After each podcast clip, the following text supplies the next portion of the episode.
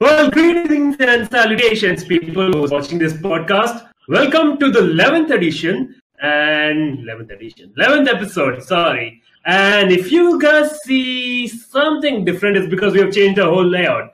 So, to my left is the first time member on a panel, Soham. Hello. Soham, say hi to everybody. Hi. And to a right, right, to a right is your boy Rats. Hey, what's up? How's it going, man? Welcome to the live offline video. I said live, didn't I? Yeah, We we did were that all messed up, offline. I- just realized I started making puns without even realizing it. Okay, and oh god. so we've we've basically turned up. Uh, we saw your feedback after the 10 podcast, and many of you requested for a face cam so that you could see a face. I don't know why, but uh, so we've done it. And admittedly, our uh, face comes aren't at very high quality, but you requested it, so it is here. And a lot of people said to you know change up the roster as well. So Soham is here, and it's just three people. If you notice, Arnab was supposed to be here, but he's paid DLC. So if you ever want to like give us money, you will unlock Arnab eventually, Yeah. and he will be on the podcast. we, we, we, we acid cast arts now, boys. yeah, all my friends are DLC. Anyway, so Soham, first time on the podcast. How has it been, dude? Like, how have you been, bro? Well, it's been week? great. My days, my day has been amazing. Actually, I just came back from Black Panther, which was, I think, a really good movie. Definitely a must watch for everyone in the Marvel uh, cinematic universe. And yeah, it's been a pretty good week also. Definitely. So had, when like, you went, when you- okay. Okay. Nothing, nothing, nothing. I just wanted to know uh, what. Wait, wait, uh, you went robotic. So, we, yeah, yeah, we're pretty much lagging a bit, I suppose. But I wanted to know uh, what did you like specific? Just give me a two-minute rundown of what you enjoyed about Black Panther and what you didn't. Um, Black Panther, I think the action scenes were fantastic and the music score was beyond this world. I think it was easily the best Marvel movie till date in terms of its music score. Kendrick Lamar did the music, didn't he? Kendrick Lamar made the song, and there was another guy for the so- music. I forgot his name. I had kept it recorded. My bad. And what I didn't like about it were a few moments of passivity in, in the entire movie, in which it just felt like the entire story slowed down and it did not progress as much at the speed as which you would want it to be, honestly. Yeah, that's Okay, about so, it, so it takes its own good time to uh, get the yeah, it does take its own good time. The plot unravels rather slowly, in my opinion. It could have been much faster. There's not a lot of content in terms of story. However, it does make up for the action and the CGI effect that the Wakandan tribe has. You know. So yeah, uh, you, yeah, you said action.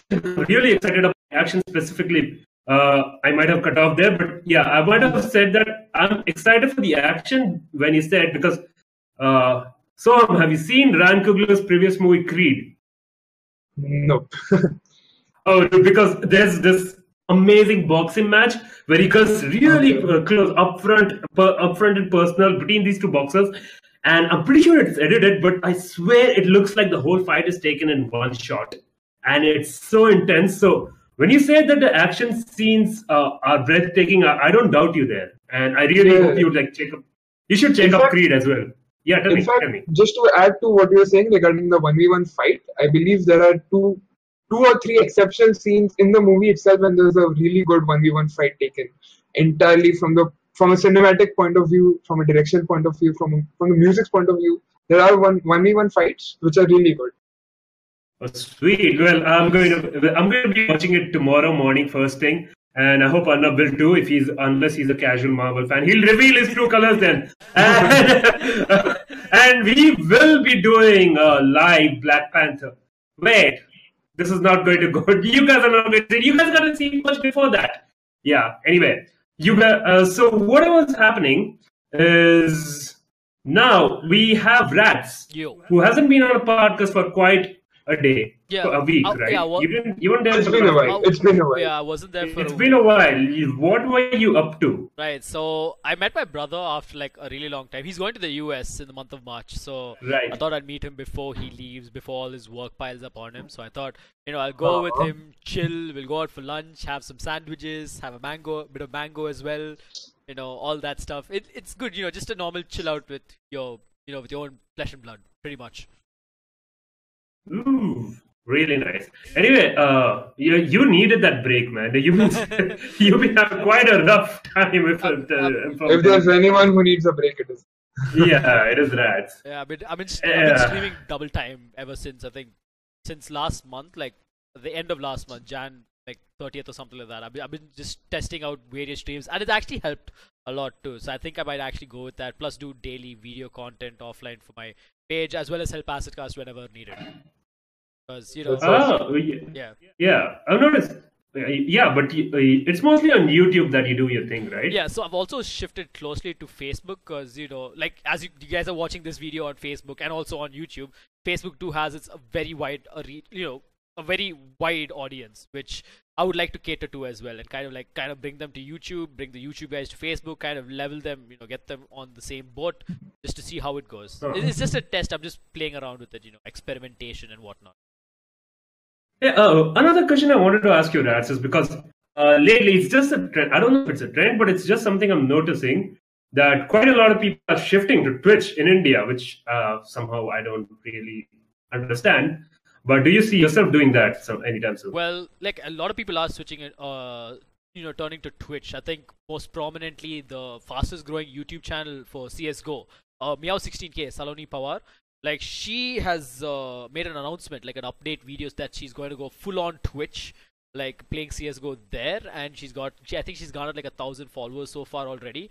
And with and see for me personally, I don't, I'm not going to Twitch just yet. I am streaming on Twitch in the weekends. Like you know, I want to play around with each and every platform out there. I don't want to just stick to one platform and be like, okay, I'm the king of this platform. I just want to stream wherever I can. Who knows? You might see me streaming on Azubu, Hitbox, or you know whatever sites that can come up on your mind. I'm just you know playing around with all that. But Twitch, I won't go f- completely to Twitch just yet. You know, till they get the servers in India. And the reason why is the servers actually I, I believe in viewer experience i don't want the viewer to continuously watch a buffering video and in a country like india not many people have good isps right it's like take it for example i have 80, and i have an 85 mbps connection. I cannot watch a single twitch uh, indian twitch streamer. I can't even watch my own streams at 160p whenever i get transcoding options. That's kind of messed up. So I would actually like that, you know, not not the transcoding options, like not the quality options. I would like a very seamless, smooth experience watching, you know, streams. Of course, my internet dies from time to time, but I want to get that smooth. You know, you know, I don't. I want to watch it like how I watch these Uh, international. silky smooth like Bhutha yeah, like kind of thing. Silky, silky But- smooth. yeah, pretty much. Silky smooth. Okay, now let's stop that. But I completely relate with what because uh, I was just try, trying to watch Risey stream for Shadow of the Colossus because because I just could not control myself. You're- right, you're I a- need I, to I, watch. I know you're an SOTC Yeah. fan. I know you're an SOTC fan. Yeah, yeah, Yeah, a big So- one that too. Yeah. Yeah, uh, but the thing is, like, it, it, was unbearable. Like, it was buffering, it was barely loading, and something like that. And I'm like, I put it on Twitch chat there. I'm like, I really want to do this, but so there is something between. Uh, there is a huge gap between us that's not letting me like enjoy this, and I'm not enjoying this. So I, I'm out of there, and which has me confused as to why this whole thing is happening. Uh, I could shed some light on that, honestly. Regarding uh, a lot of Indian people shifting to Twitch instead of YouTube, which I would say is where the audience of India is located, given the internet's condition and the internet infrastructure. I believe it is majorly the incentives that the streamers are getting not from the audience but from Twitch India itself. As we have seen, there have been Twitch India Bull meetups. The Twitch Indian staff is making a diligent effort to increase their awareness of their product. Yeah, I've actually been. And certainly, if if you want to compare the incentives that the Twitch streamers have in terms of audience and in terms of what they're getting as royalty from the company, I would definitely say that the reason for this enormous shift that we are seeing is on the latter, not the former. What do you have to say to that, Raj? Yeah, I mean, I've I've also heard that Twitch India is working on a lot for this year. They've got a lot of plans, a lot of meetups. They want to get Yeah, feedback from the audience and all. What basically what Soham stated. But you know, if they get there, so like I have actually told this to everybody. The the day Twitch India makes the announcement saying, "Hey, we got servers." People can finally watch, you know, Indi- Twitch streamers from India seamlessly Without getting shit. Yeah, without getting Yeah. buffer, you know, without any buffering, stuttering, or any lag or whatsoever. I'm just gonna be like, I'm gonna make a video, be like, guys, I'm off to Twitch. See you later, and I'm gonna walk away. Like I'm, I'm not gonna walk away. I'm gonna basically, you know, jump the train, the hype train or whatever it is. yeah, I know, right? Like again, uh, you want to make sure as as said, right? Yeah, it's it's not about the trend. It's all about giving the best experience to the people, Exactly. and I believe that. Yeah, yeah, and I believe yeah, that's what you need a robust platform right now for your country, for the especially the local country Yeah. for Yeah. for delivering that. And I suppose we're still waiting for Twitch to fix that. And That deliberate shot. Yeah. Sorry. I don't know whether it is supposed to be sad that most of the streamers are opting for this option instead of catering to the audience. Is there a debate that we could have that, or is it just entirely their choice? We don't. Uh, well, again, again, it's it's uh, I. Well, uh, see, uh, this is where human uh, human uh, hubris comes in. Selfishness. And all that. So, yeah, It's not Yeah, we should not It's very under understanding. It's a hubris, right? It's like, Yeah, dude, yeah. I mean, if you were in that position and you were offered that, our minds would completely change. I mean, I'm not a streamer with that kind of like with that kind of mindset right now, so I don't know how that person might. It might it might completely make sense to that person, but not to us. Uh, when we see from broader perspective, we can make the comment like, yes, this is kind of not making a lot of sense, but then again, perspectives matter. Yeah. But That's one of the reasons why I'm well, saying but that is a, That's why I'm staying Yeah, silent right go now. on. choice for I'm. I'm, I'm a streamer, so I, I kind of know a little bit of this, but I'm slowly getting into that. But I want to also yeah, kind yeah, of switch yeah. around, like yeah, your emotions Yeah. play a lot of factor does, into this it as well. And as we always know, and as Soham has read Thinking Fast and Slow, uh, emotions always override. emotions Yeah, always yeah, override thoughts. Yeah. the emotion so, yeah. Right. So, but we that is something that we can consider as debate. So, anybody who's watching that, let us know in the comments below what do you think of this like recent move Yeah. of Indian streamers to Twitch. And we will definitely cover this on later on if you guys think it's worth covering, and if we as well think it's worth covering, definitely. So, uh, we will move on to the first thing, uh, and I want to address two things before. Firstly, this whole video is offline. We've already recorded this before, and so like there's a bit of a lag here. Uh, we, yeah, we're doing this specifically because we uh, we don't want the video to break midway, like the last Yeah. three times it happened in the last week. Yeah. And hopefully, we can give I, a better I, experience. I did hear that while I was chilling with my brother, so a lot of shit happened. So yes, I'm here to say the Yeah. was. We're getting the best. Again, we're here to give the best experience, even if it means moving a bit back in terms of technology and stuff like that. But Yeah. whatever, we hope to get our hardware and everything fixed soon so that we can get back to that eventually. We will, Yeah. but one step at a time. So, uh, the second thing I wanted to say is you might have noticed three things were missing in the last podcast. One, of course, was rats. Uh, second was a meaningful conversation. And third, third, guess what? Loot boxes. Yes, they're back in a podcast. This, Oh my this god! episode. Is this like the Oh boy. Is this like oh the boy. third or fourth time? I don't. I don't even remember. I'm lost count. It's, it's, it's, so it's loot either loot boxes or Destiny 2 or EA. They've been staple like things that have been continuous in all our podcasts, and they are there in this podcast as well. So, uh, despite the despite the terrible uh, uh, media coverage and everything, uh, companies like Activision, Blizzard, and EA they have they have been uh, doing pretty well, especially with the microtransactions and loot boxes. Activision Blizzard especially has reported uh, a revenue of four billion dollars from these microtransactions and loot boxes out of their net seven billion in the last quarter. Are you s- And if we compare, yeah, if we compare things from last quarter to the one before, uh, their revenues from this these uh, live services that this would call has only been increasing more so than even the down initial downloads. Uh, and this has been the case not only with Activision, Blizzard too is onto this. Uh, with- in terms of getting the maximum revenues from the live services, I suppose And- even EA. yeah, of course, EA as well. Despite whatever we uh, like uh, bad press it has been getting, uh, EA Star Wars game has Battlefront 2 has sold really well, and uh, the my uh, the loot boxes are as, as well have played a lot in the revenue, uh, which kind of makes me sad as well, and it sort of makes me think. Firstly, before we get into this topic, how uh, how uh, we might not have understood the whole gaming market. Like we keep, uh, you know, we keep uh, ranting about loot boxes all the time, It's, it's but like it seems like we're only five percent of the people, Yeah. basically. Yeah, like it's like watching a sport, like a football uh, match, and you're pretty much the stadium, and there's this whole world that is watching the football on TV that just does not give a fuck about what's happening. They enjoy the game, Yeah. they'll pay for it. Seems like that. What do you think? Of, what do you guys think about all this? Like uh, Blizzard, Um, make uh, Activision, EA, all making so much money from loot boxes. Where, Well, where can, first where- thing what we need to understand is that the community backlash that we have seen, that we saw for EA Star Wars Battlefront 2, is superficial as it is. In fact, Right. the fact that the monetary gains have been increasing, there is no absolutely no dissent in it, and that there is we don't see a lot of uncertainty in where we are going with, in terms of the community also, where there is complete what do you call passivity in terms of acting upon it because I guess it is just superficial in its nature.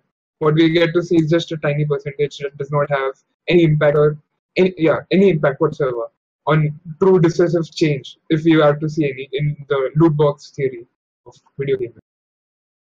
Rats, do you still have something to add to the loot world of loot boxes that we have been I doing? mean, I mean, that's why we've been talking about this so much, and after hearing the actual numbers, like, where do I sign up? I just, that's, I mean, that four billion. I It's mean, kind of depressing, right? It's kind of depressing, right? Yeah, like I no mean- matter what you do, it's it's just like this. Yeah, it- this is how the market is moving. yeah, it's it's like from the day, good We old don't days. give no shit. Yeah, like the good old days where it used to be count towards the sale of the physical copies to the you know to the time where it became the sale of digital copies to now microtransactions. What's what's next? Mini transactions, nano. If you keep going down the micro the, the terminology, So, it could go down. yeah, we never so- know. A microtransact. There may be Yeah. another transaction in that microtransaction. Is like like how EA pulled it off with that pre-order. I mean, I think EA was just you will be playing RPGs, but now instead of the currency in game, you'll be actually using cryptocurrency in real life Oh. as all oh. This is how they're going. All right, uh, 2000, 2012. When can I get back to you? I would like to go back and you know enjoy the good old Skyrim coins again.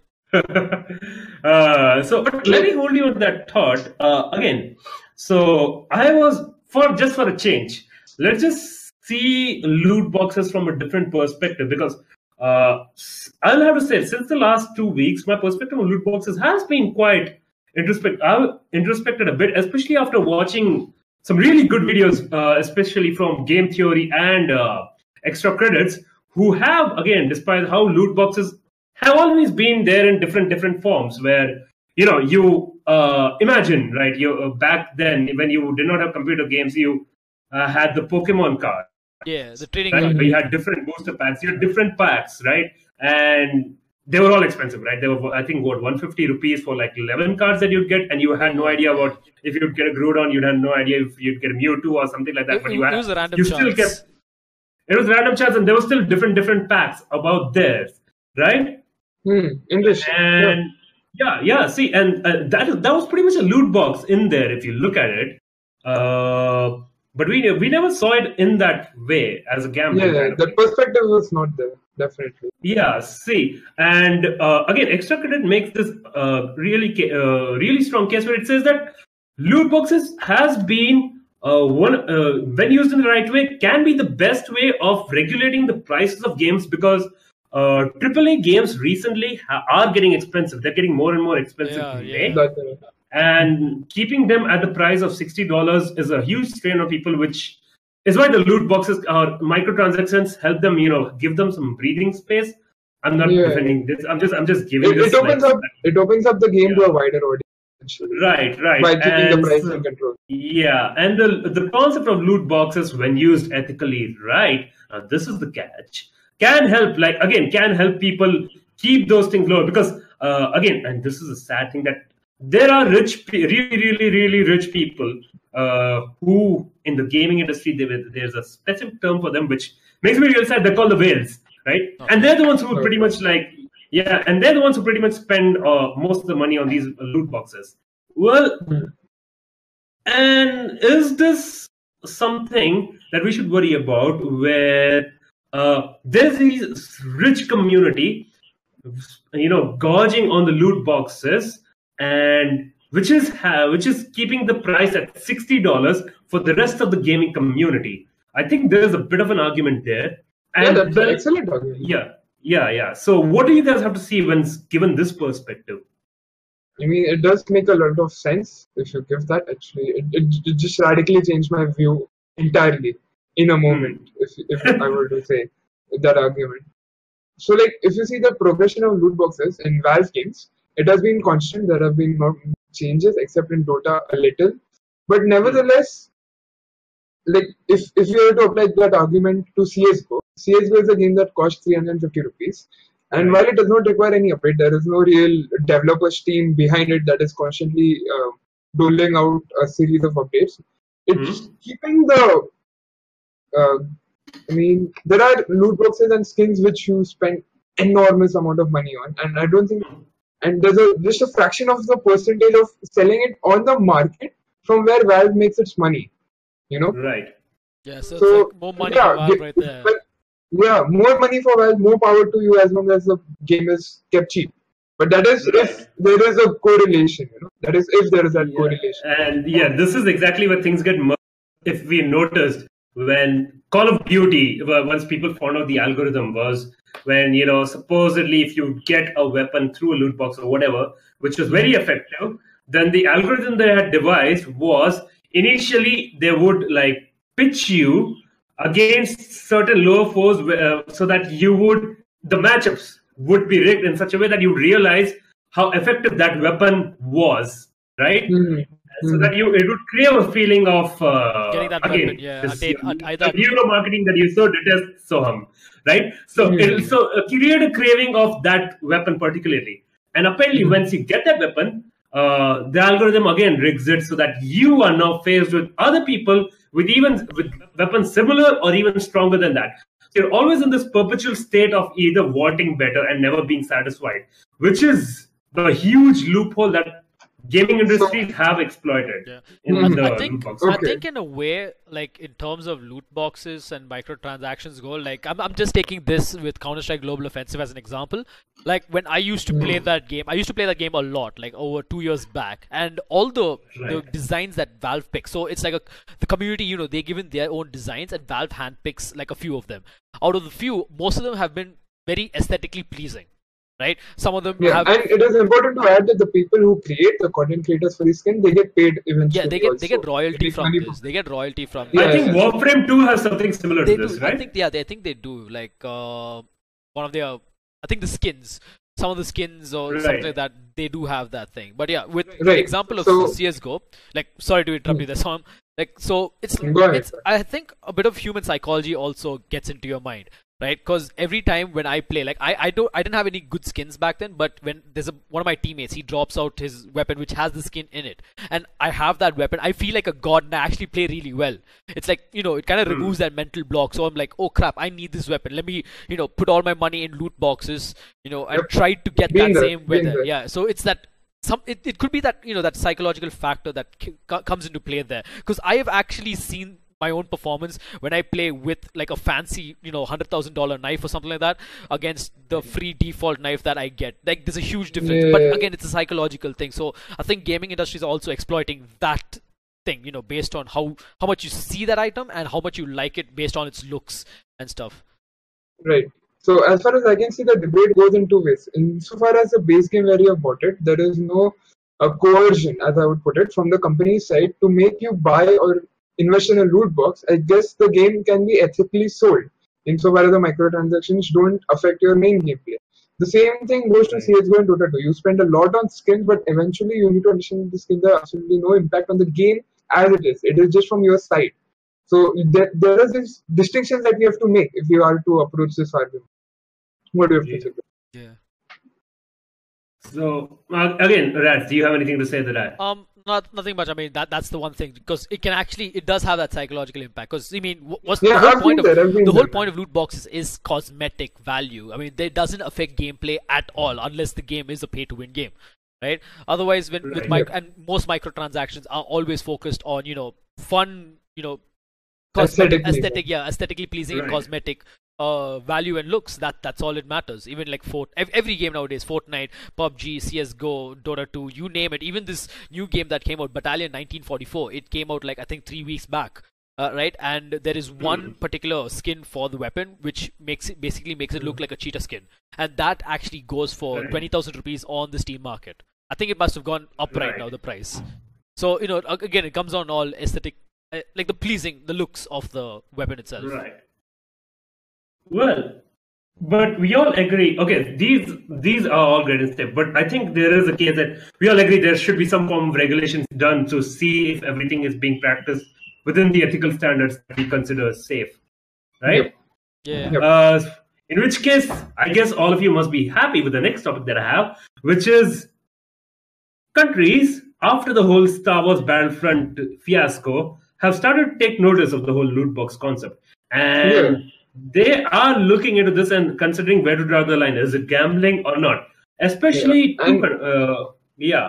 So I'm talking about countries like Germany and uh, Sweden have come in public Right. and said that yes, we are looking into this, right? Yep. And Yep. Sweden is currently saying that we are currently. This is a statement by the Swedish uh, Consumer Protection Laws. One of the person representative It's like we are working to regain control of the gambling market as soon as possible and to make sure that the Swedish consumer protection laws apply to all actors with which conduct gambling activities. He said, but then again, they're like they're still not sure as to where to draw the line. So in Sweden, as far as it's considers, it's it's still in talks.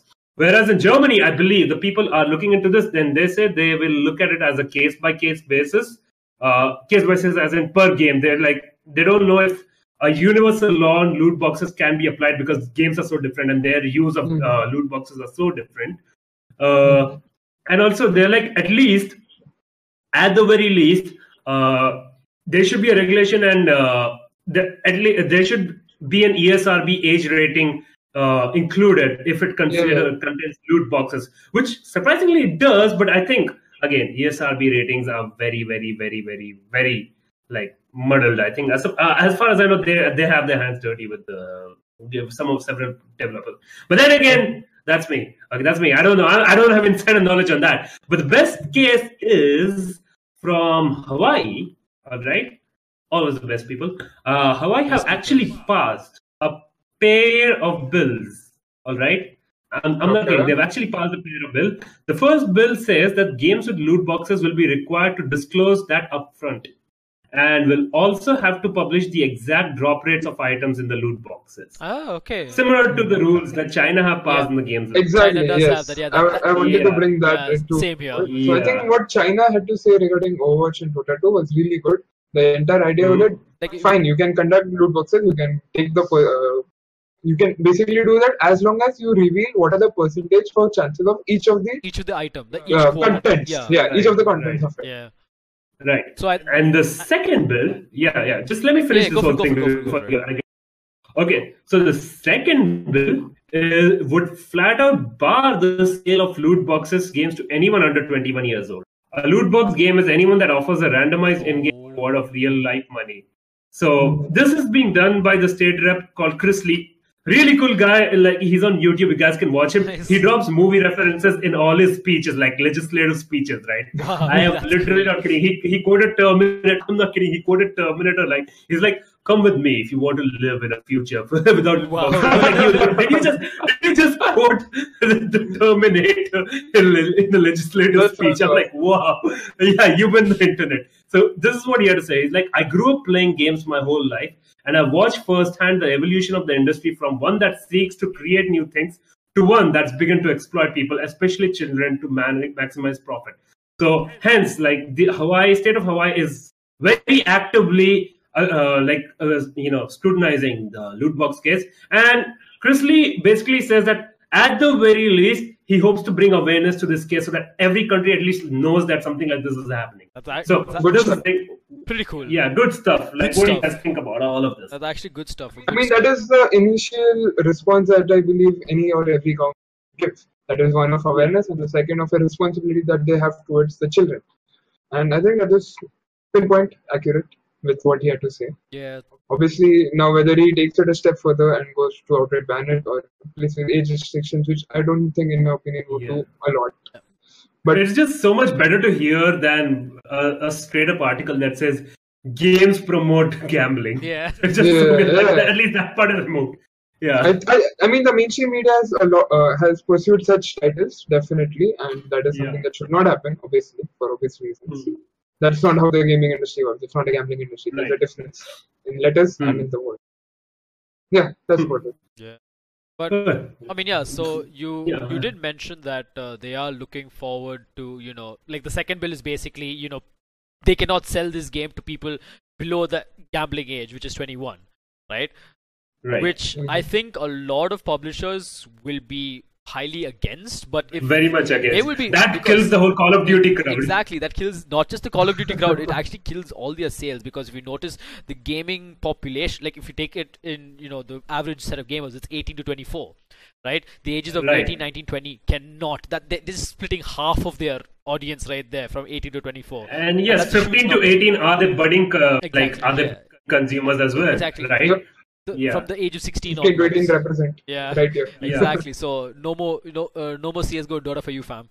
if the law gets passed. Yeah, yeah, no more whales, uh, no more whales being born. Uh, No. I, I don't. also uh, see so that is where the publishers will be pissed so but and, and also i think that's also a happy thing for the parents because if you notice in a lot of countries where this law doesn't exist uh kids especially in america kids there's no such thing as a one time password like what we have we are lucky that way so Right. if, if i was let's say for example if i was Oh, a God, da- I'm so annoyed by that thing, Yeah. by the way, right? I, I realized when like every Sony, like every I'm just like buy by mistake and it just like, uh, it just Exact- buys the product and I'm like, exactly God, yeah. please, a little warning next time. Ex- ex- Yeah. Exactly. So OTP is kind of that warning, but they don't have that in places like America and Europe. So you know, your if Yeah. let's say if I was a dad in US, I have a little toddler, and he just takes my credit card and buys the most expensive knife in CS:GO, or something like that. That's a lot of money lost, Oh. gone from my bank Holy account. shit. That shit like that. And it has happened. happened. It has Oh, happened. It has happened. That has happened, uh, but that's been very rare cases, but it has happened. It has happened. Yes. Yes. Like a Wow. people have sent like large amounts of donations to various streamers with their dads and moms. Yeah, credit correct, correct. Yeah. correct. So That's that, true. there's no such thing as an This just sounds so stupid Yeah. from an Indian perspective, Yeah. right? I'm actually glad we have the OTP system. Yeah. Yeah, exactly. So, so in a way, if, Yeah. if someone complains to me like, "Oh my God, what the fuck, yaar, this OTP thing," I'll be like, "Dude, shut up. It's good. you don't Yeah. want to pay. I'm Yeah, certainly that's- thankful that for the 30 seconds I spent waiting for the door. yeah, yeah, yeah. You, you Uh, probably dude, no, really, it's very annoying because the Sony, I, I like I said, the PS4 thing, you attach your credit card, it's I wa- it, it does not ask OTP at all, and I was Oh, this- I was so confused the first time. I was like, I was like, OTP, like, should I just like click buy? What I wonder what happens. Next thing you know, it's it's credited, it's gone. You bought the game. Yeah, like, no, the, the, the same, no, the same thing for uh, Steam games as well as Origin games. Like Origin, even though it has Right. Indian currency, like even though both these platforms have Indian currencies, nope, no OTP. Screw you, fam. You bought this. It's all yours. It's like the, the confirmation is that checkout. that that's the confirmation. Like, are you sure? That's it. It does doesn't. make sense. That does not make sense. Yeah. Okay, that's a good conclusion, Yeah. I guess. Thank you. okay God for this. so the, yeah so uh, the next one is something i want to firstly yeah great great topic it's uh, i'm so glad we ended on a very positive Yeah. basis. yeah at least for once uh, but the next one is something we're all going to crack up at all right all right here's Uh-huh. your weekly reminder that Ucypher sucks Oh, boy. this time, yeah, you this time Ucypher had just they done fucked up. man. They've they've taken it to an international level. So Yeah, in the morning, people have woken up and you know they were uploading videos on Tekken Seven, and they realized they're being removed by By due to copyright claims by guess who? MTV Yes, who? India. MTV Yeah, India, I read MTV that. India, MTV India. Exactly. So, uh, so again, Twitter just like so. It looks like MTV India is blocking Tekken videos and streams on YouTube. And this is not just the streams. That that's the worst part. This is not just Tekken videos in India. This Tekken videos all across. M- MTV India is just removing them. It just filed copyright claims and it's been removing them. And uh, Rishi Alwani from NDTV has been apparently constantly reaching out to MTV India and they're giving him no response. So Also, also yeah. Bef- I don't know what's happening. here. Yay. Also, yeah, before you guys ask, don't worry, my Tekken 7 live stream archive videos are safe. I have not gotten a mail so far. I have not gotten any mail. Nice. So I'm in the clear. I'm in the clear. I mean, if Ucypher is watching this, though, please don't. Thanks. I, I just don't. don't I, I mean, I don't care if you take. Next target, Ratul Rats. Oh, that would be sad, fam. Then I get a copyright strike. There'll be a small red mark on my three circles there. It's like, oh, it's an X. I'm like, crap. 90 days, no content. there goes my plans. Uh, Regarding this topic, I mean, you don't know where to start, you don't know where to end. Regarding Exactly. just yeah. such a big quagmire of Uh, mess. God, Ucypher is a gift that keeps on giving. Right? Oh, and reminder, we have the Acid Couch Discord weekly shit posting set to you. So please do check that out. We'll drop the link in the description. Anyway, that being said, Uh, might as well like plug in your own shameless esport uh, podcast while you're at it. Yeah, So, and we do have an esport podcast with me and that's where we dished on Ucypher for an entire 40 minutes. You should go watch that. Too. We will drop the link in the description. yeah. Also for as a trailer, I would like you to talk shit about you. Also, as Okay, al- so also, also, do we begin? also from? to, to add to you, uh, to what Soham said, just for the lulz, I'll stream Tekken 7 just for the just for the lulz to see what happens. I just want to know. Tekken 7 stream. Let's all let's all dude, let's all just like have a Tekken uh, 7 tournament. yeah, yeah, let's just yeah, let's just have a tournament. put it on YouTube. Yeah, why not? Yeah. Tournament Tekken 7 shit posting happening soon. Yeah. Whatever. Anyway, winner gets so banned. yeah, so I'm back. You were yeah, So, winner gets Ucypher. banned. Sorry, so continue. Yeah, I mean, we have already covered this topic a lot of times, I suppose, but I, we, like, Ucypher is the, the, the title itself, first multi-game, multi-platform esports tournament. That itself does not make sense. So, you know, a team dedicated to esports is not dedicated to esports when it makes such claims. And I think this this entire perspective that we argued in the podcast, where it is essentially a reality show, not an esports show, and they can entirely they can make the entire show devoid of all esports content and still have their streak, which is something that all esports enthusiasts need to understand. They need to stop rallying to their cause, you know, as Ucypher, which is going to bring something good for the scene. And that being said, we just see more proof for the entire argument that we had in the podcast, where so yeah, they have no dis- there's complete disregard for esports as a tournament. Yeah, are you telling them to come clean and be honest with themselves? Like, They, they, they, I mean, their actions speak for themselves. There's no point in them coming in honesty. It's just on us, on the community, to spread awareness regarding them and hope for a better future where our people are more aware and more smart regarding what decisions they want to make, regarding who they promote, regarding what they want to, regarding who they want to show as Yeah. their Messiah, their savior. You know, which is this is something that has been characteristics of Indian esports for a very long time. First, there were, I mean, and I don't mind going into the controversy now. There was Ben Verghese. yeah, we can talk about Yes, sir. sorry, sorry. Yeah. Again, I'm, I'm stopping you. Continue, Then- continue, my friend. Then there was Hazel India, who came with a lot of pomp and gaiety. They did not uh, live to their expectations. Today we have Ucypher. There's absolutely no change in this pattern. What we need again today, yesterday, and tomorrow from our side is more awareness from the community. That's it. That's all what we want to pursue as a sitcast, and that's what we should all head towards as a unifying goal. That's about it. Great sell speech, great, uh, great hook, my friend. But again, uh, uh, to bring back to topic, why copyright uh, YouTube streams and videos? I wouldn't be surprised if it would, it would if it just was a technical gap which they did not give any, you know, Probably, yeah. give any shit to. and, and that too, not not just I mean- mean, not just Indian content creators, but also international content creators, which all which puts Yeah. us at a bad spot. You know, 'cause this coming from There is no Yeah. logical sense to it. The, the, I mean, I don't see any good reason for them to act on this. The only reason could be complete disregard for technical. Right. And uh, god damn, like uh, uh, a technical. I'm just saying, a technical miss would be very, very, very, very, very valid. And if I was the person at Ucypher, I certainly would not want to come out and say that. But whatever. Yeah. And which is They why need I to give a guess that nobody's. statement. And like, Yeah. You need to give a statement that is very You important. do need to give a statement. Like I don't like. Yeah, we done And goof. well, There's yeah, Ucypher. they did. God damn it, Ucypher, fix They, they, they, fix your I mean, shit. they- like they you, good. you have power Yeah. cuts happening there. You have people punching each other. You have like you have a lot of things to worry about. People punching each other. okay.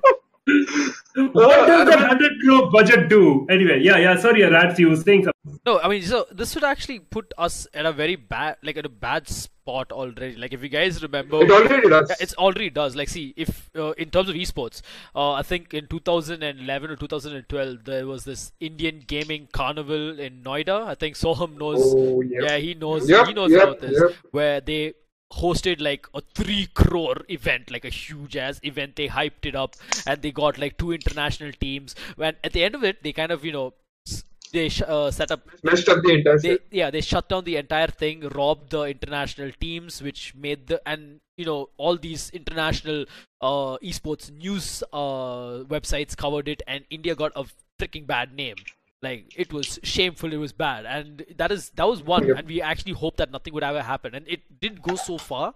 But and now we are in a world where digital you know content creators they're they're struggling hard to you know make a living out of you know making videos. And if there are you know videos that are like Tekken 7 like Tekken centric and if they get copyright claims on all the videos that hey MTV India comes and just knocks on the door and be like hey man guess what? You get a copyright strike that's gonna pro- that could end their Ah, career Oh, that's gonna hurt. I imagine a guy like spending months to just like completely Yeah. perfect the move with Heihachi or some other character, Akuma or anything, and he just breaks down a 17 minute analysis video with all sorts of editing gadgets and everything, worked the whole two weeks for it, uploads it, taken down by copyright, thanks you, Safar. Like, ah, come on, man. it's like everything that they've built up on like that the years maybe the Yeah. months that the, the one year they've taken to build up that uh, you know their reputation or whatever they have. Content. content. They have Yep. for Tekken 7 just shattered in like a snap of a finger. That's gonna suck for them. And people are gonna look at India and be like okay we need to see which game India's playing now. Oh shit they're playing this game. Let's avoid that game. Like okay I'm out of here. Like you know th- that could happen. So I mean Yeah. this, so that this is this is not just a goof move that Ucypher did for their own PR. They basically almost I, I don't know if they completely fucked us over yet.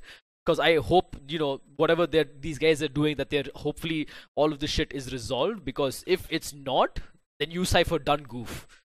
Like as Yeah, and I'd like to just add one small point before we move ahead.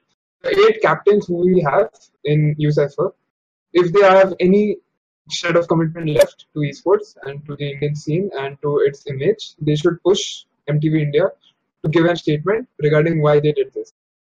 That's, I think, uh, imperative. Definitely. Challenging to call, so challenging a call to action from other people. No. Sure, Soham throwing down the glove, my friend. Yeah, Uh, that, you can say like that. But yeah, they have an imperative to the community, to the international scene, and to India's image on why MTV did this, how could this happen from their side, and what statement do they have to say in their defense. It's, it's So definite. again, you, you bring a very interesting point. But again, when you say community, and now with the whole like first thing when you talk about microtransactions still doing well, uh, and I'm starting to again ask myself the question: Are we as a community the five percent? What is the majority of the crowd like thinking of Ucypher? Do you know anything Um, like okay, see, the problem is I'm in a echo room, essentially. I am surrounded with people of similar thoughts. So Exactly. That's no- the that's the thing. yeah yeah so it's of no uh, i would say it's it's not weird for me to say that no people i know have generally been opposed to Ucypher. in fact my next uh, guest to the uh, peaceful podcast i won't tell his name he will be shedding a lot of light on the back seats of what happened in Ucypher and what uh, what forms are given and what signs they had to do for being a part of it anyways, uh, but yeah, there's this echo room in which I am, I am in. Nevertheless, what I've seen is on YouTube, they have a lot of dislikes, almost always. yeah The only time where I saw, when I could firsthand experience a point where there was some weird support for uh, Ucypher was in the punching photo, if you remember, of uh, Team Brutality's Venom, where he showed. Uh, How Yeah, can I it's a forget? bunch- It- it- It's a Ucypher Yeah. shitpost. yeah Yeah, so uh, essentially what would happen, just for the viewer uh, who's coming for the first time, uh, there was a punching photo and it was a, basically a drama they had recreated.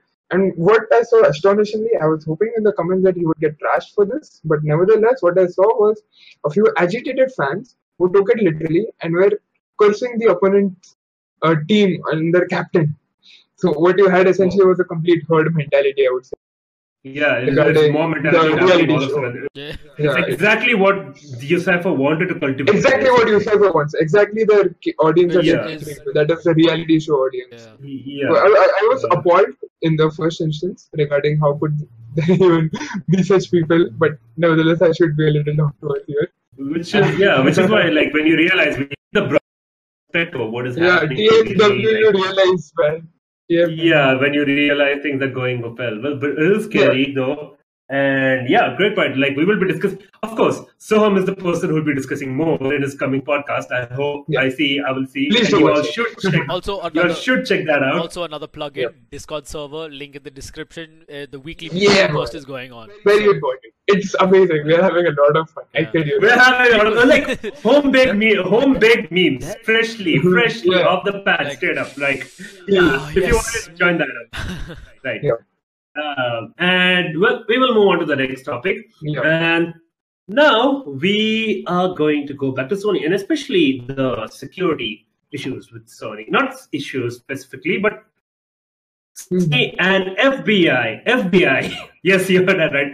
Uh, so FBI had like uh, again, I'll read this article right now. So Sony had just handed over information to the FBI on a PlayStation 4 user who was initially suspected of planning to travel from Kansas to Middle East to fight apparently on behalf of an organization. So this is an uh, article stated by Forbes, and Forbes believes this is the first public case of PS4 data being passed to the cops by the tech giants. It also is the first example of Sony providing data on any of its console users after uh, you know receiving a government order. So the warrant uh, basically stated that uh, FBI had asked details related to the activities of uh, Aise Awiz Muhammad. I don't know how to pronounce this uh, who was apparently suspected of traveling to Iraq via Egypt to fight for terrorist organization, which was called the Strangers. Apparently, this was the term.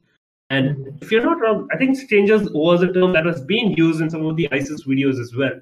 Uh, all right, and the application was filed back in May 2017, but only now did we get to know that FBI had actually asked Sony to, you know, give them the information. So through the PSN, uh, they found everything about the console activity, the sales history, as well as device message history for both PS3 and PS4 con- consoles. And now you might be asking a question: Why search uh, PlayStation, right? And so the suspicion seemed to have arose that after the police had uh, interviewed Muhammad's brother, who told them that the suspect had deleted all the information on the PS4, basically, the brother uh, told the investigators some of the other uh, details, including that Muhammad's brother, uh, had installed a lock on the door of a garage at the family's home and was very private about the area. And this, he only had his PS4 inside the garage. And well, this again links back to the rumor that Sony had, you know, with the unfortunate case of the things in Paris where they had actually told that PS4 was used as a means to communicate, right? Yeah, I'm And I'm not, I'm not, I'm not feeding anything, but yes, this is. I I believe it is something that needs to be word like brought to, uh, in case. Yeah. So the FBI were able to carry out an initial search on the PS4 after Mohammed gave them the permission. So, but that re- just revealed that the PlayStation had been wiped. So uh, FBI went to uh, Sony and asked them to give them all the details, right? Uh, and so Sony uh, basically obviously had all the details, and uh, the FBI eventually tracked him down uh, to Cairo, where he was detained and interviewed by federal investigators. Because, I'm just saying this because the whole story is pretty interesting. There, he revealed that he wanted.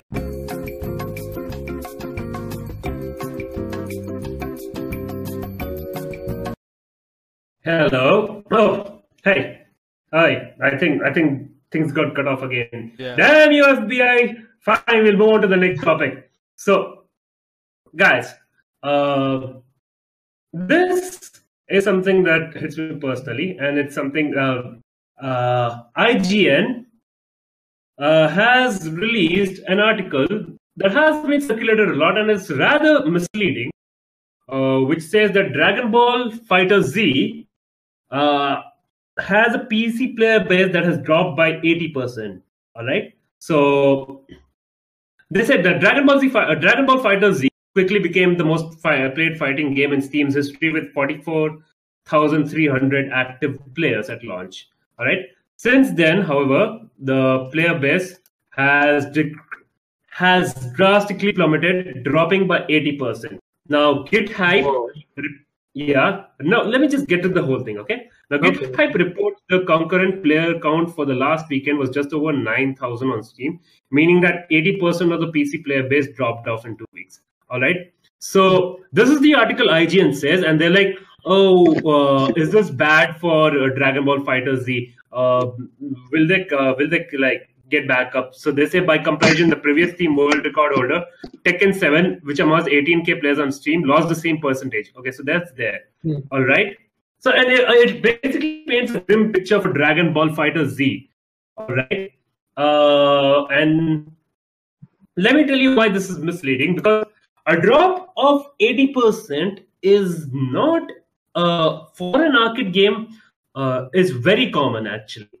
Well, because mostly due to many, many many factors because firstly arcade game requires a decent chunk of skill uh, like learning curve and it's a very it's a solo based game right? It's not where somebody can carry you and you know you like have the learning game together with those people. It's made pretty much you online all right? And dragon ball fighter z despite having the biggest like uh, concurrent players in the start still is the number one uh, most played fighting game. It's it has uh, on Steam. Now you can check it up. Uh, that's where it stands. And I'm going to ask you a few questions. All right. So currently, Dragon Ball Fighters Z, uh, again taken from one minute, had a 24-hour peak uh, players of 6,700, all-time peak of 44,230. All right Hmm. and I will, I will. This is on Steam, by the way. Uh, in comparison, I will show Tekken 7 uh, has a 24-hour peak player base of 2,400 and an all-time peak of 18,800. Okay, nowhere close to. Okay, Street Fighter 5 Arcade Edition has a 24-hour peak uh, audience of concurrent players of 1,600 and an all-time peak of 13,800. All right. Hmm. Now here's where I'll give you the question. Uh, guess the 24-hour peak uh, concurrent players of Marvel versus Capcom Infinite. 26,000. Okay. Oh, wait, uh, Uh, 24 no. hour peak. Uh, 20, 1,000. 20, Oh, no, wait. ma- They, Wait, they this- would be much famous, right? 50,000? Okay, I'm going for 50,000. wait, that's 50,000 for a 24 hour peak. Yeah, 24 hour. Uh, I just, I just said, I just uh, said forty-four thousand peak concurrent viewers for players for an arcade game ever. That was Dragon Ball Fighter. We Oh. come up with fifty thousand. Such a slow thing to do. that. Oh, boy. Okay, then 1,000, I guess. Okay. going down in that Should I reveal it to you? wait, wait, wait one second. I want, I Okay, want, go I want to give my que- I want to give my que- uh, que- uh, my guess. Fuck. Uh, 4,200. Okay, Ooh, okay. I'm going to reveal it to you. Four thousand. Its all-time peak is three thousand five. So it's not twenty-four, and its twenty-four-hour peak is thirty-four players. What?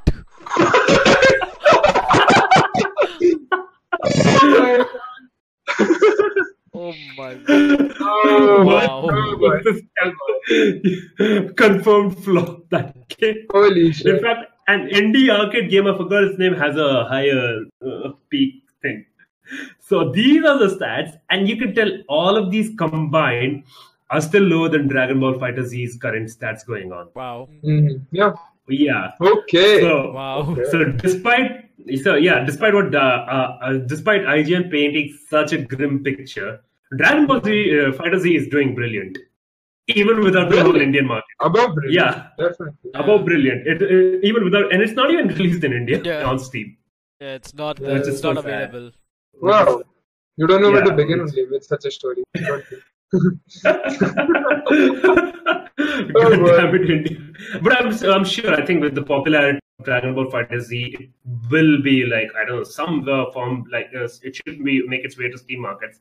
Obviously, Arcade has a bigger uh, base in console, but I definitely do believe that uh, Dragon Ball Fighter Z should be on on on Steam because basically, come on, Wes, this is the best way to bring Indian audience back into arcade by a Mhm. franchise that holds so much value to the obvious to the audience.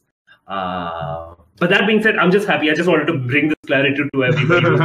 oh my god, Dragon Ball Fighter Z is well," but no, it's it's not. It's not. It's currently doing better than any other arcade right now. So guys, like, yeah, Yeah. take it away if you guys have anything to add.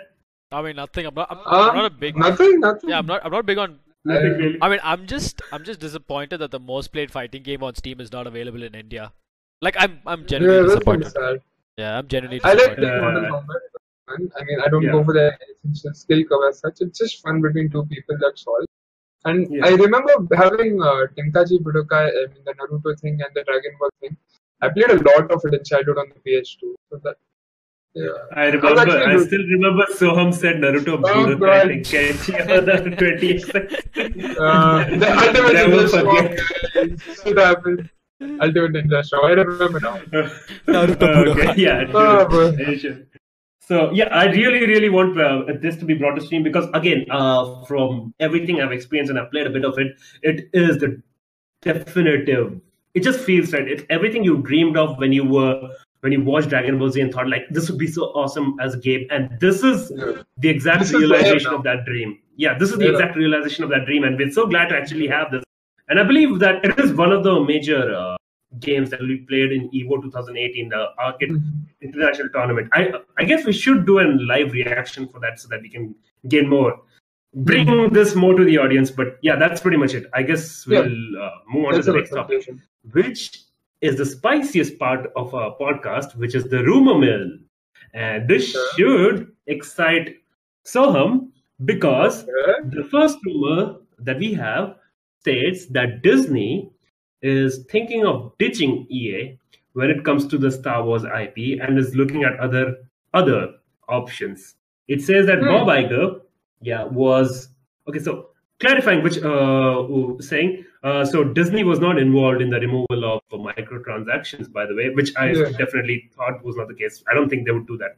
Uh, Mhm. but they definitely were not pleased with the way it was received, especially That's during such a crucial time when Star Wars: The Last Jedi uh, Yeah. released as well, and it wasn't exactly the most unanimously loved Star Wars movie. Very, very divisive movie, and the franchise is in like has quite divide, divided audience, and. EA is not helping the case. So so uh, with so much troubles, I wouldn't wouldn't be surprised if uh, uh, Disney would be looking at other options. Which, but I don't know how the contract works. However, another which this has me more excited. But the same piece of article uh, says that the other other companies EA is looking for to tie up Disney with are Disney, are Ubisoft, and Activision. Wow. Wait. Okay. Wait. Uh, Disney. Out of the frying pan into the boiling pot. huh? Wait. Exactly. Wait, Oh, wait. Wait, uh, just uh, quick. I just have a quick query. Uh, when you said Disney wants to tie up with Activision, does that does that also include Blizzard? Because you know Activision and Blizzard do have like a conjo like I don't think it would include Blizzard. yeah. It does not make sense. It doesn't It would not be make sense. Activision Uh, It, it's not stated, but I don't know. Firstly, it's all. I don't think rumors, Blizzard would go for a franchisee def- that moves out of their competence. I mean, not Yeah. competence. The, co- their the comfort zone. general purview, as you would say. Yeah. They, they have done an incredible job with Warcraft and StarCraft, but these are home brews, you know. You Yeah. do not True. Yeah. uh, bring the same Yeah. level of expertise and technicalities to something that would come from the outside. Exactly. Yeah. I wouldn't say it would it would not make sense for me honestly if Blizzard were to take up that case. In terms of Ubisoft, I would say they did uh, from what I've heard they've done a pretty swell job with Asset, uh, Assassin's Creed Uh, Origins. they've done a great awesome job with, with that. Acid Cast, yeah. Yeah, Wes. now you know it, guys. Yeah, I mean- where the quality comes See, from. that's why I'm wearing my hoodie. You know, Assas- like a, sa- a acid cast. Yeah, Ubisoft. That's why. Pay up some money and you will uh, unlock Arnab as the paid So- Ubisoft boy in house. yeah, he is the Ubisoft boy. Yeah, there you go. yeah. We can. Add- So Yeah. I would say it would be interesting if Ubisoft took it up. It, it would def- definitely open a lot more pathways that weren't with EA. EA, Mhm. while it had it for a long time, and I think but Star Wars Battlefront was pretty good. Its multiplayer was really good. I didn't play it too, simply because it was way too operation, but nevertheless. Um, Ubisoft generally has charged a little less, and I would say Ubisoft help also goes a long way because they put on Steam their games, and I'm not a big fan of Origin and platform. But yeah, I would say interesting times are ahead of us. That's it. Yeah. I would definitely pick Ubisoft among the three people. I Yeah, wouldn't same here, same any here. two, but yeah, Ubisoft Activision with seems- the Destiny 2 have completely lost me. Whatever Okay. they're doing. Yeah, they, uh, the whole Eververse thing is pretty bullshit. Raj, I would just you? say, Oh, you. I'm. yeah, Uh, la, la, hello, hello. yeah, Yeah, we yeah, listen yeah.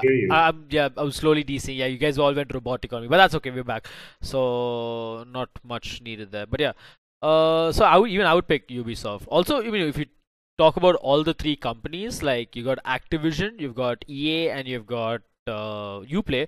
I mean uh, Ubisoft. Each of them have their own unique platforms, like their own standalone platforms.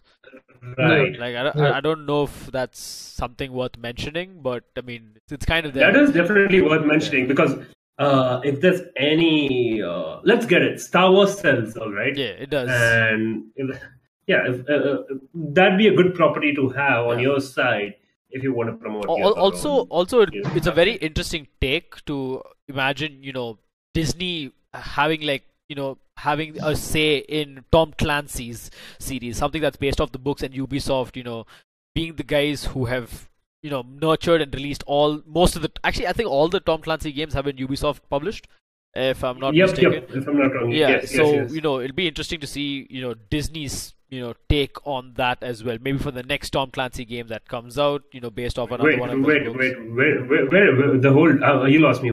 Take on Tom Clancy. i mean i don't know i just thought of tom clancy when you when ubisoft came into the picture so okay, Right. no, I don't know. The, Disney won't be taking stance in Tom, uh, Ubisoft's games. By the way, that's not the thing. Yeah, just gonna give that would work. Yeah. So uh, j- before we move on to the next topic, uh, just gonna give you a fantasy thing. Who, which would be your ideal developing, uh, you know, studio for Star Wars Oh, game? okay. I mean, my heart says Valve, but I know it whatsoever. Yeah, you're a valve fanboy man you're Yeah, I'm a Valve fanboy right from the board. like I, I'm a, I'm a like i'm a blizzard fanboy and i would actually want to say blizzard but i know that's not going to happen because blizzard always does Yeah, original same ip Same here. blizzard always does Yeah. original shit even valve so i mean um who would better take the star wars ip Dota 2 very original. Okay, never mind. yeah, Um, original IP is like Dota 2. Never mind. Yeah, uh, so the Rat's still waiting for you. Um, not sure which developer would be. I mean, I would actually want to say some Japanese developer name like Sega or whatever. Like, uh, uh, it'd be funny. Hey, that'd be fine. It'd be fine. I mean, It- Star Wars drew inspiration from Akira Kurosawa yeah. and others. Hey, it'll be it'll be pretty cool. You know, Hey. let's say let, let's say they make Yeah. they remake the first six episodes in like the Japanese anime art, and then suddenly you know you Oh can my God. i- imagine that scene between. Uh, Well, there are samurai movies. There are samurai movies. It's just lightsabers. Yeah, I know, I know, I know. It's, no, it's, no, but also Yeah. imagine the Japanese dubs, or even if they actually get Japanese people to, you know, act out in the voice the anime or whatever, it'll be like, uh, "Oh, Yeah. watashi wa Anakin Skywalker this," or some shit like that. It'll be pretty funny. it would be pretty funny to watch that. Yeah, that sounds nice. Ah, my for me, it'd be one of these two. Firstly, Rockstar Games I think would do really great job. Oh yeah, the they did not universe. cross my mind. as an oh, as I an oh, Rockstar would also cross to another IP from their original set of games. Um, yeah. no, One no, can no, hope. if it, yeah, one can hope. As far, dude, when it comes to Star Wars, everybody just like like goes no, like nostalgic. Yeah. like I Yeah, want to do true. something stuff. It's there, and well, other thing would be uh, well, Telltale Games has a lot of LucasArts former stuff in it. And I would be surprised. That but that's going to be a very niche game, but I would love to see one of that. But I'm pretty sure they're going to But do one I- I- Star Wars game. I mean, I I- I- how much they have. I mean, I think a Telltale game might just kill the aspects. Like you know, okay, you've got the game. Why? Yeah. Why have? Okay, actually, It will just cater to different aspects Yeah, Star actually true. Yeah, yeah. There are Yeah. many things. True, It true. Yeah. be one- I mean, correct. Yeah, it can't be the main story alone. Yeah. I'm so. I mean, like can't be ano- the main- another company that comes to my mind would be Crytek. You know, in terms of graphical aesthetics, Hmm. Crytek would actually make Right. it look amazing. And I think Oh yeah, like, Red would do a really good They job. would They've got good shooters in their back. exactly, yeah. prices. and they've got like some really cool mechanics that they can implement. Plus with the Cry, Yeah, with yeah, the, definitely. plus- Credit actually Yeah. sounds very wonderful. yeah, and also with the Cry engine, Great. it uh, you know, Cry engine maybe has a Take it to another level. exactly like full environmental destruction you know that would be really cool it would actually go up to that Yeah, large scale war. be- that would be- Yeah, that's yeah. a- actually that's- give that's painting good very good picture. Yeah, it would be. Yeah. It would be pretty cool. Anyway, yeah, great things. Uh, whatever thing we should just be right now. We should just hope for it getting out of EA's hand. Uh, guys who are watching this, who do you think would be the best like developing a studio to like take on the Star Wars, if at all? Let us know down in the comments about that. Yeah. So with that, we will move to the third rumor, juicy, juicy rumor that just uh, came up today, which says that a Call of Duty movie is in the works, and it is going to be directed by the director of Sicario 2 Soldado called Stefano Sollima. There's a lot of S in the name, but yeah, and it, it's going to be Uh. written by this. By the script will be written by Kieran Fitzgerald. And Fitzgerald is possibly uh, known for Fitzgerald. No, it's not. It's not. It's, it, they're not the def- descendants of the person who wrote The Great Gatsby. Oh, Don't damn it. not- God damn it. I was excited. No, I know Fitzgerald is a very unique name, but it is not the spawn of Zelda Fitzgerald, right? So, uh, the screenplay for Zo- uh, this person wrote the screenplay for Snowden, uh, the Edward Snowden uh, biopic, most famous. Okay. One. So, guys, uh, yeah, uh, Call of Duty movie. What's that even gonna be like? Very dram- It's just going to be one one World War One or two rehash. I mean, something Dunkirk or behind yeah, but lines. The- the- the- like- I, mean, I cannot yeah. think beyond a wartime movie where Call of Duty could improvise on some shit. Yeah. I mean, like, I know, but- right? Exactly. Uh, I mean, what would it do no that would separate? Yeah. yeah, Yeah. yeah. What Yeah. would it do that would separate it from other games? Like they'd have to go something weird, like Black Ops or Modern Warfare or something like that. Yeah, Black, don't Ops. Black Ops actually would be really. Black Ops would actually the- be really good in hindsight. The first Yeah. Black Ops, It- right? yeah, Yeah. Yeah, the one where they get to a fiddle crash and stuff. yeah, that was. Yeah. They, they have, And it if fall in line because the they're next- Ops, the yeah, region yeah. and everything, that would be insane. Actually, and it would fall in line because the next game is going to be Black Ops 4. Oh, is it? Oh, is it? Is it didn't know that. confirmed? Yeah, yeah. The next game is going to be Black Ops 4. Nice. So it's Oh. perfect line if they do a Call of Duty Black Ops and it'll Yeah, like work as a perfect thing for I mean, marketing if I, they do I mean, see, I would not be, Yeah, yeah, but. I would, I would also not be surprised, like if they probably made a movie that kind of connects the dots between Black Ops 3 to Black Ops 4. That's also a possibility. Like they've got so many things to do. They could even make like a remastered Modern Warfare. Like, see, Modern Warfare. Uh, see, Modern Warfare is one of my favorite, uh, you know, trilogies in Call of Duty. With uh, you know, th- there was a lot of gap between Call of Modern Warfare 1 and Modern Warfare 2. They could probably put a movie center, you know, to to, f- to fill fulfill that you know kind of fix that gap. Like how there was that gap between episode 3 and episode uh, 4 with uh, rogue one the star wars story. So a call of duty movie you know to fill that gap can also work. And who knows it could be like a series of like how star wars has their own episodic uh, features. Probably a call of Hmm. duty movie they might plan it like they might plan it like a side story multiple side stories like a quick one hour half like you know one and a half hours to two hour uh, feature film kind of piecing it together with the uh, Call of Duty lore that the fans loved back then, like the Modern Warfare series, the Black Ops uh, trilogy. Yeah, yeah, you've got a point. Yeah, and also you know, also Right. they need to, they do need to uh, bring back Ghosts. I mean, that was one game where the ending. I, I'm still wondering what the fuck happened after that ending. Like, I'm wondering, like, what the hell is going on? Like, what? Where did the brother go? Where, where did your brother go? Sorry for spoilers, but where did he go? Right? Um. So- Where did the brother go? Yeah. Okay. I mean, if you guys have played, Uh, the, the, that, that should be the marketing for. Where did you wonder where the brother went? We have answers. Watch this movie. Uh. But you know what? Actually, what uh, has me excited is Sicario is a brilliant movie by Denis Villeneuve that I really, really love.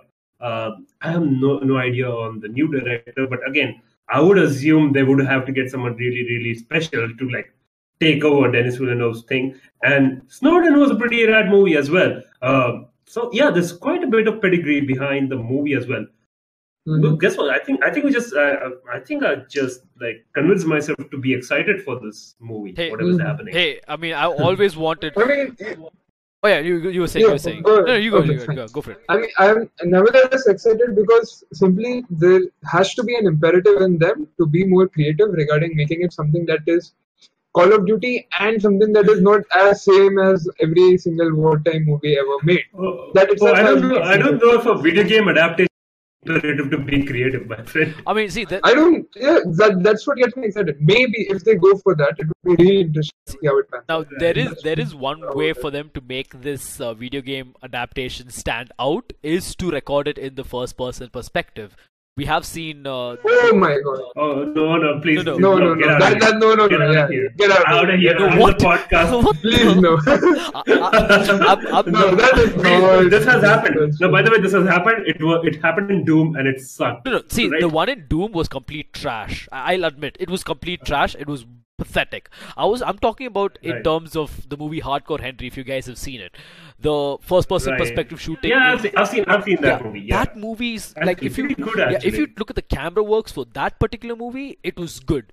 See, screw Doom. The Doom movie, Hmm. it is trash. I agree with you guys, but I'm saying a first-person perspective Hmm. on that line. Maybe not too Michael Bayish, but more wartime-ish, where you can actually see the guy panting. You know, his vision blurring out. More Saving Private Ryan. Yeah. Exactly, like mix up that Saving Private Okay. Ryan's realism with that first-person perspective to get that ultimate makes sense. immersion. Like that's the first-person perspective that they can actually put forward, and that would actually be cool.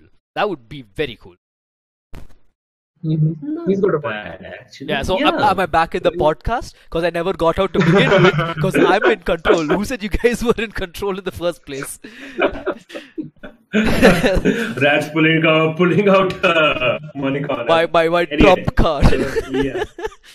So we've got a lot, and that this thing slowly transitions us into a lot of, uh, not a lot of, but few more video game adaptation news. And I don't know, this one is bizarre. I don't know if I have to. Like, I just decided to bring this in because Sword Art Online is an anime, which also has a game, but it is an anime based on a video game world. And Okay. apparently, uh, Sword Art Online is coming to Netflix, and Netflix is. Uh, yeah, so Sword Art Online, a game. Uh, uh, I'm assuming this was because they assume uh, Ready Player One to be trending. So, which is another thing. Uh, so uh, again, executive producer Leah Carlo says neither she nor Netflix. This is interesting. Is interested in, in a whitewashed edition. This was there in the first line itself. All right. So besides credits ranging from, uh, so this producer has be, worked on Avatar and Shutter Island, and she's the one who has created Alter, Altered Carbon. By the way, you guys should check it out. I've heard of it. I've heard Pretty of this. decent. Uh, Yeah, it's, it's there's sci- been a lot of advertisement.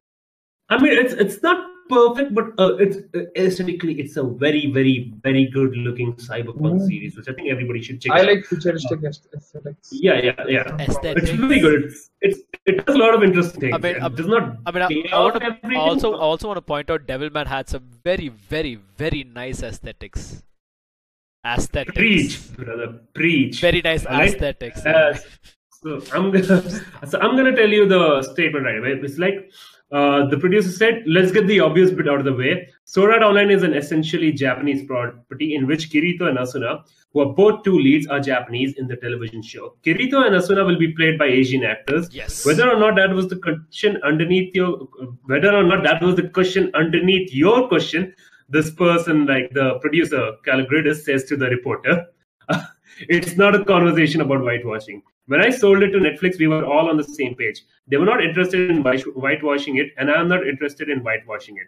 In terms of secondary characters, because the game is meant to be global, the way it's presented in the anime and in light novels, there are secondary characters that clearly are from other parts of the world, like Klein and Agil. To me, it's very obvious when you watch it that you're meant to take this game spans the globe. Uh, but Kirito and Asuna are very clearly located as kids from Japan and Tokyo, if I'm not mistaken. That is what we will be doing because it is the story. There are, in my mind anyway, much like Major Motoko Kusanagi in Ghost in the Shell, defined in part by being seminal characters in an Asian piece of art. That jab there. Yeah, I saw. Uh, Kusanagi. uh, that's the first and the biggest thing.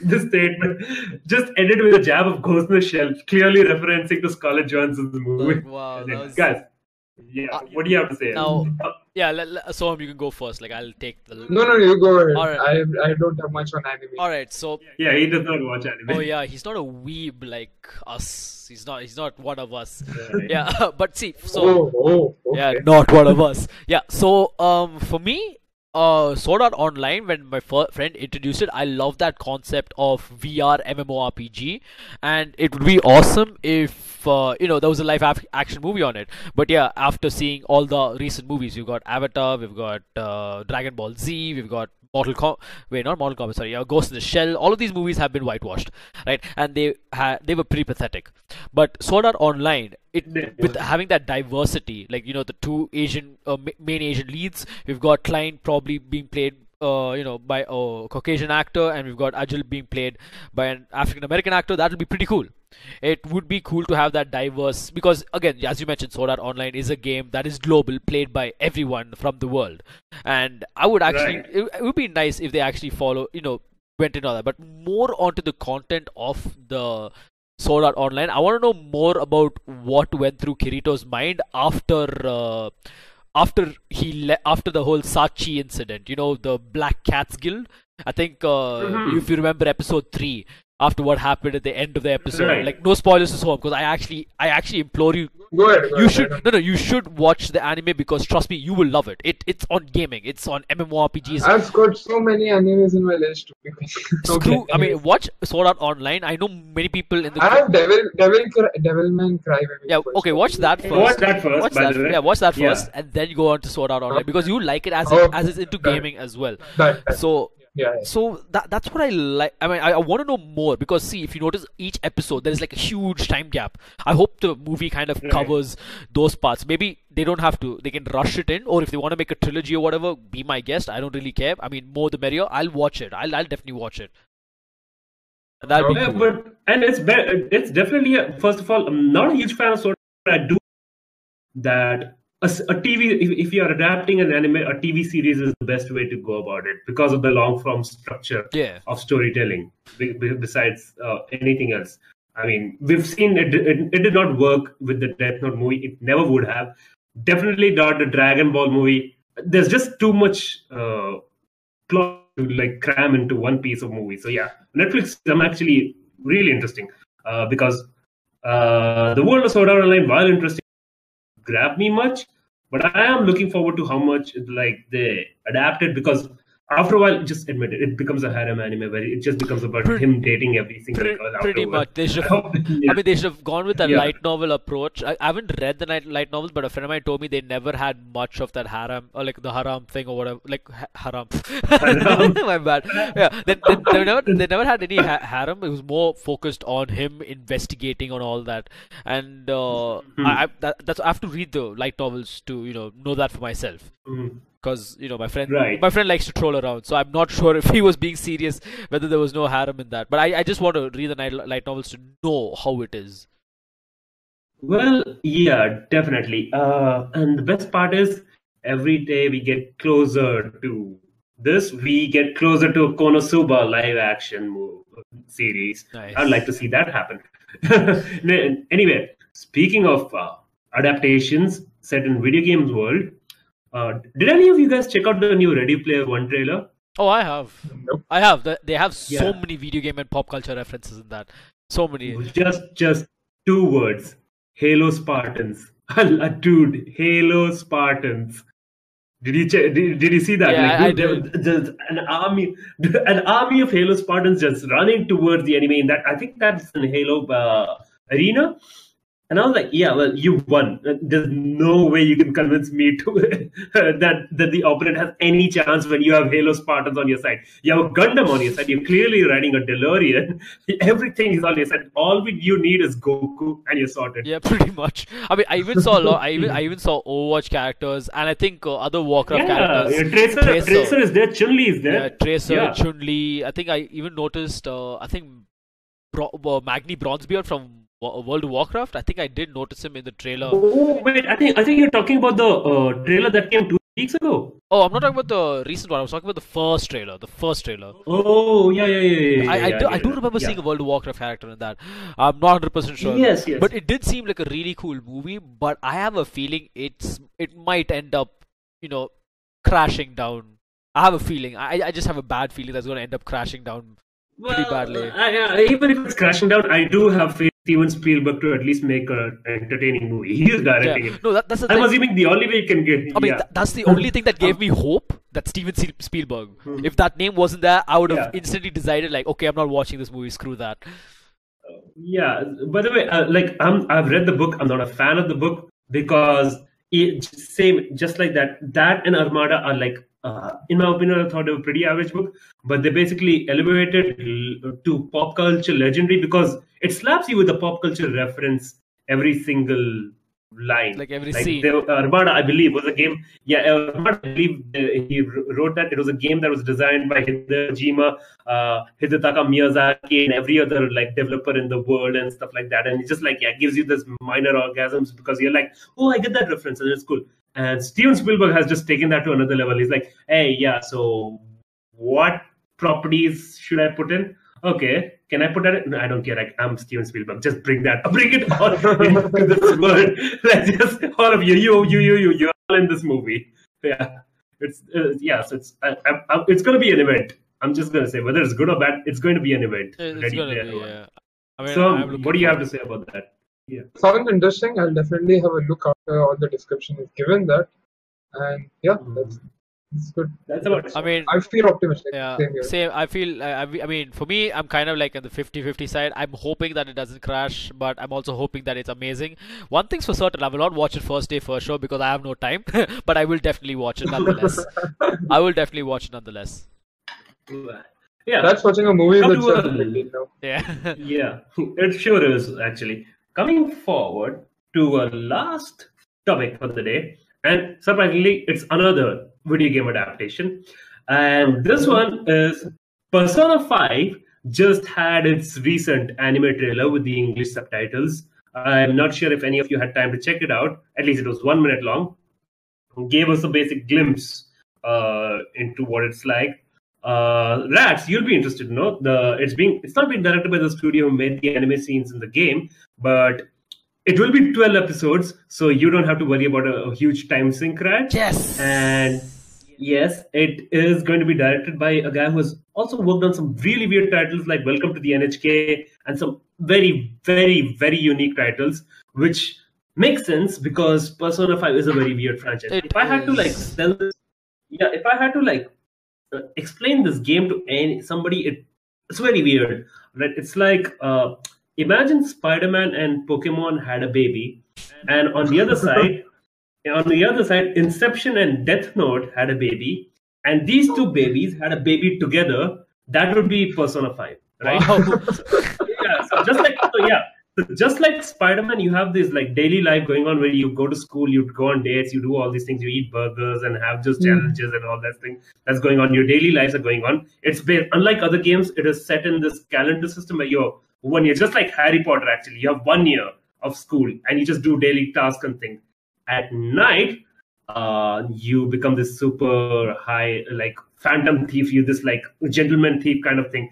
Only thing in you're stealing people's hearts. You're actually going into this metaverse which uh, is a jungian archetype where uh, which is this mind palace of a person who holds these great desires.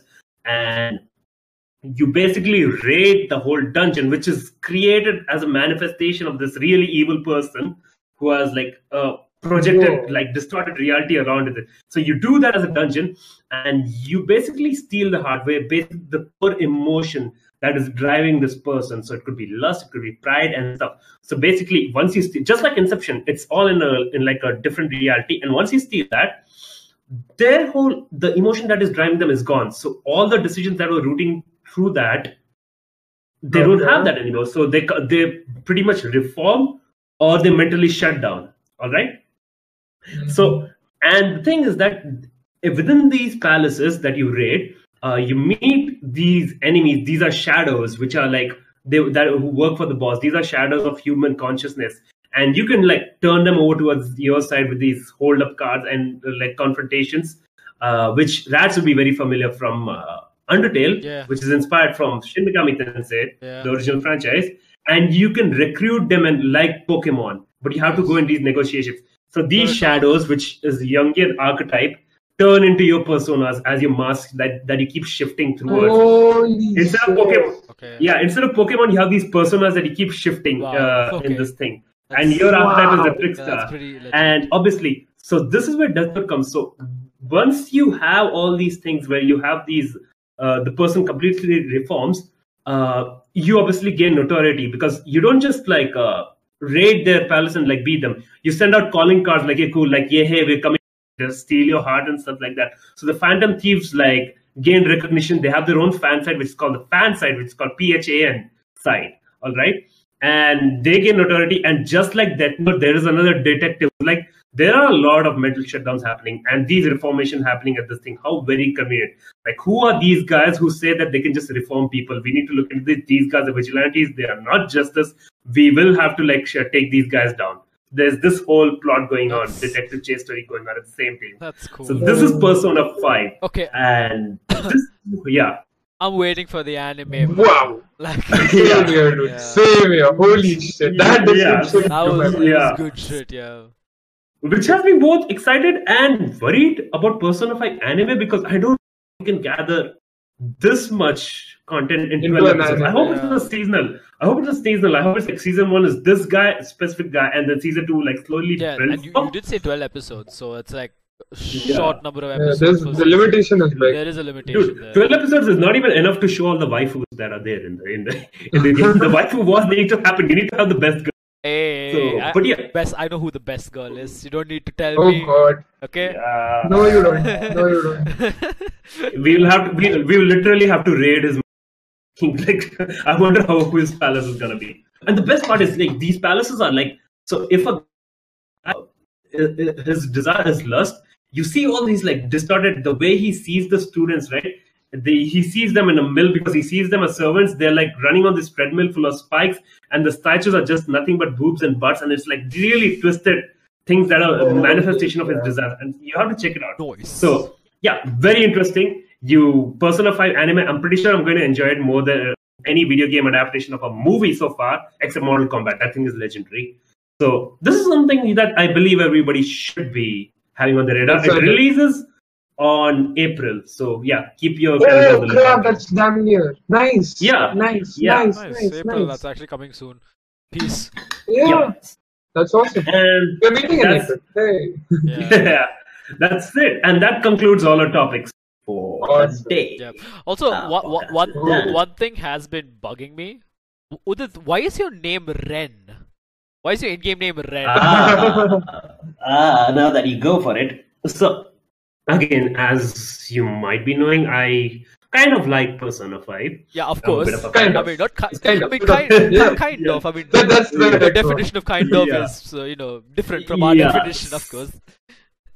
Yeah, so, well, uh, and he, uh, Persona 5 currently initially had a manga which non canonically had the name called, uh, of the main character called Akira Kurusu. I believe Akira was a reference to, by the way, did you know? Persona 5's main character is very heavily influenced from Devilman. The first few scenes are straight up ripped off from the You- first episode you, of Devilman. You did mention this Yeah. during our Devilman shit Yeah. posting time. Yeah, yeah yeah so right so uh, uh, later on in the anime they canonically gave him a name whose name is ren amamiya and you know the jokes are gonna keep starting but yeah that, So- that last name, dude. Uh, Mamma Mia. Yeah. It's like Mamma Mia, oh Mamacita, Mamma Mia. You could make a freaking song out of this. so i wanted to keep so And- because i love the, the main character is so cool but i was definitely not gonna use the cell the surname amamiya at all Otherwise, you'd be Uh, Italian. so I stuck with Ren. Yeah. So I stuck with Ren, and because it's a pun with Senpai, I, my username on Discord is Senpai. So that's how it came. Renpai. Yeah, Renpai. Renpai. That's Yeah. awesome. That's that's pretty cool. Yeah. so I was like, yeah, So- fucking no, nerd. no, so, so, so, no, so- I mean, no, no, I mean, so almost be like, okay, my name is prob very generic. It's it's nightmare shit. It's right there. It's It's right. nightmare. That's It's- it's a Yeah. You know where it comes from. Yeah. yeah, like yeah, most people will be thinking it's from Kylo Ren. No, it's not from Kylo Ren. I don't think, Yeah. but It's, it's not. I'm not gonna put my name after him. it's, but whatever. it's from Red Mamma Mia. Hey, hey, Mamma Well, it's not that. uh, so yeah, that does it for the topics. Uh, do we have time for sell a product, or should we just end it? I think it's. No, we this- should just. This is a recording, so I mean, you guys, ha ha ha! This is not live. You're not looking at nothing. No chats. This is done. Get Okay, so bamboozled. That's it. So- then, I guess. Yeah. Unless you want to market your cap. Which I suppose we Hmm, should. No, uh, are you guys interested in sell a product? If we can we can do that. Otherwise, I think I think it's much more fun to do that in a live audience. Like personally, that's what I Yeah. feel. Yeah. because Yeah, the man. live Let's just audience themselves can also give their reactions and we can actually respond to those reactions and you know give our own reactions so it's like you know reaction to reaction to a reaction you guys get the reaction gist. to reaction to reaction to reaction. Got it. Got it. ba- got it. basically the Okay, five so we'll just yeah it's basically the five Yeah, brothers yeah. with the inception and then you know they made a baby basically babies all around. yeah So yeah, Yeah. that does it uh, for a podcast, the eleventh podcast and the offline one, guys. Uh, hope you enjoyed it. Hope we like brought something to the table. We tried to listen to your feedback. I hope you like the new format. Let us know in the comments below, like if you would like it offline, because I know a lot of people can't watch such long content without being at 1.25 or at least 1.5 C speed. Especially Soham, who has not watched any of our podcasts. Come on. so anyway, thank you for watching. We hope to see you next Sunday, you. same time. And Yes. yeah, Soham Rats, before you sign off, you got anything to say? Yeah, no, this is home sign off. I guess that's about it. don't forget to join the Dis- Soham, I know. just a Soham sign I off. mean, my, my, this this is gonna be my It's been a pleasure to be part of this amazing happening. Thank no, you no, no, for that's not necessary. opportunity. Go ahead, No. You have your own podcast, by the way. yeah you do yeah so okay so Do watch that. my my thing Yeah. my final words for this podcast would be check out the discord channel check out assetcast facebook page and youtube page and of course i'm going to be shameless and plug myself in check me out on facebook and youtube it's ratz1994 hey But he's not going to be on Twitch. Not until they get the shit. Not, until- not until they not until that. he's con- Not not until- until he's i mean you guys can join my twitch if you want to it's the same username but hey i mean i'm just having fun there it's nothing serious Mhm. yeah Bye, guys. See ya. I, Have a good time. Yeah. Stay together. Stay hydrated. Watch Black Like, Panther. share, and then- subscribe.